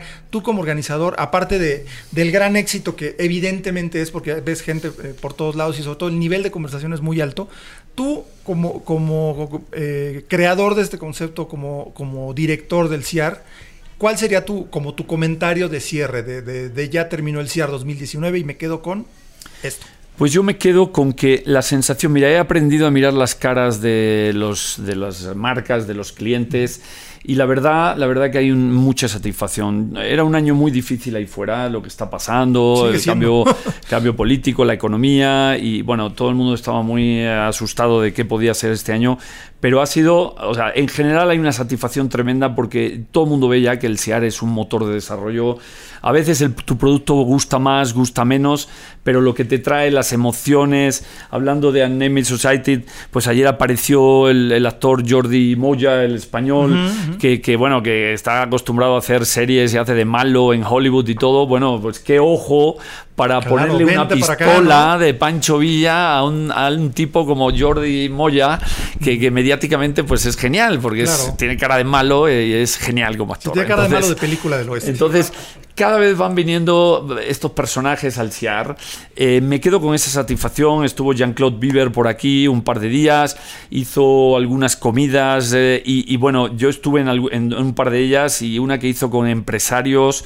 La verdad, empezamos a las 2, a las 5, nadie se iba porque eh, contaba anécdotas de su vida, de su... No, bueno, además, bueno, motivador, motivador al máximo. Entonces, me quedo con que todos los ingredientes se han ido dando, se han ido poniendo de acuerdo. Y bien, yo creo que vamos a acabar unos más arriba, otros más abajo, vamos a acabar todos con sensación de misión cumplida. No, buenísimo. Oye, nada más una última, se nos olvidó mencionar a Bulgari. Wow. ¿Qué cosas trajo Bulgari? El Serpenti Sedutori, que fue, es la primera vez que se crea un reloj Serpenti de Bulgari, que es histórico, como reloj para uso de día porque los Bulgari, los Bulgari Serpenti son así como cosas de vestir muy acá. Tuve una plática con Fabrizio Bonamassa que siempre es de mis personas favoritas a entrevistar en la industria, porque más que entrevista es como platicar de donde nos quedamos la vez pasada. Fabrizio es todo un personaje, además eh, es de, esas personas que ves y no hay duda, no necesitas ver el pasaporte ni que te diga cómo se llama para saber que es italiano. Difícilmente encuentras a alguien más italiano que Fabrizio Bonamassa y quién mejor que los italianos para tener ese, ese sabor para el diseño que innegablemente está en Bulgari y trae la pieza récord que de, de hecho se llevó el premio de tiempo de relojes al mejor crono del año, ¿no? El, el eh, octofinísimo. Octofinísimo cronógrafo, sí. Nosotros aprovechamos y entregamos, ya que vienen CEOs y vienen relojeros o gente como Fabrizio, pues entregamos eh, los premios mm, aquí durante el, durante el CIAR. y Bulgari, pues el otro finísimo crono, que decir, ya de por sí hacer un movimiento de cronógrafo nuevo es una de las cosas más complicadas. Sí, sí. Viver lo volvió a decir en la comida cuando le preguntaron cuál era su pieza favorita de la historia. Él dijo, nada más complicado que hacer un cronógrafo propio, porque eso es más complicado que hacer un turbillón. Pero fácil. Bueno, pues Bulgari lo ha llevado a, unas, a unos niveles de extraplaneidad que, que, ya parece que mm, se va a doblar que no existe, con la mirada, exacto. Sí, sí, sí, como, calibre. Como un cartón grueso. Le dimos el premio este año a ese. No, además se tuvieron el valor de añadirle encima de todo una complicación GMT y un rotor periférico para que sea automático. O sea, ahí está para la historia. Y además en el 50 aniversario de la creación del cronógrafo automático. O sea, qué forma de celebrar. Eh, bueno, ahí, ahora que dices 50 años, ahí estaba Zenit con sus claro, el homenajes al 50 años del primero, no, Bueno, no, y de hecho estuvo con nosotros hace un ratito Julien Rolao platicando de, precisamente de, las reediciones. Y bueno, pues eh, Carlos, como siempre, gracias por tu tiempo, gracias por todo el apoyo. Y pues seguimos en este último podcast de cierre. Gracias, de veras. Este, no, y gracias a Hora Local por haberse sumado a cubrir en vivo, eh, aquí entrevistando a todo, a mucha gente interesante que ha venido. Ojalá pudiéramos hablar con todos. ojalá no, da, no daba el tiempo. Tenemos que estirarlo un poco más el año que viene. no, bueno, eh. no, no nos dio tiempo, pero de verdad, este, gracias a todos los que han participado con nosotros. Gracias a ti en especial, Carlos, de verdad, por, por todo el gran apoyo que nos has dado, que le has dado a Hora Local. Gracias por creer en este concepto. Un placer y aquí estamos para seguir en Hora Local. Esto fue Hora Local, el podcast de la maquinaria perfecta. Nos escuchamos en el próximo programa. Conducción y concepto, Carlos Matamoros. Productor ejecutivo, Antonio Semperi. Voz en o, Arturo Jara. Hora Local es una producción de finísimos.com.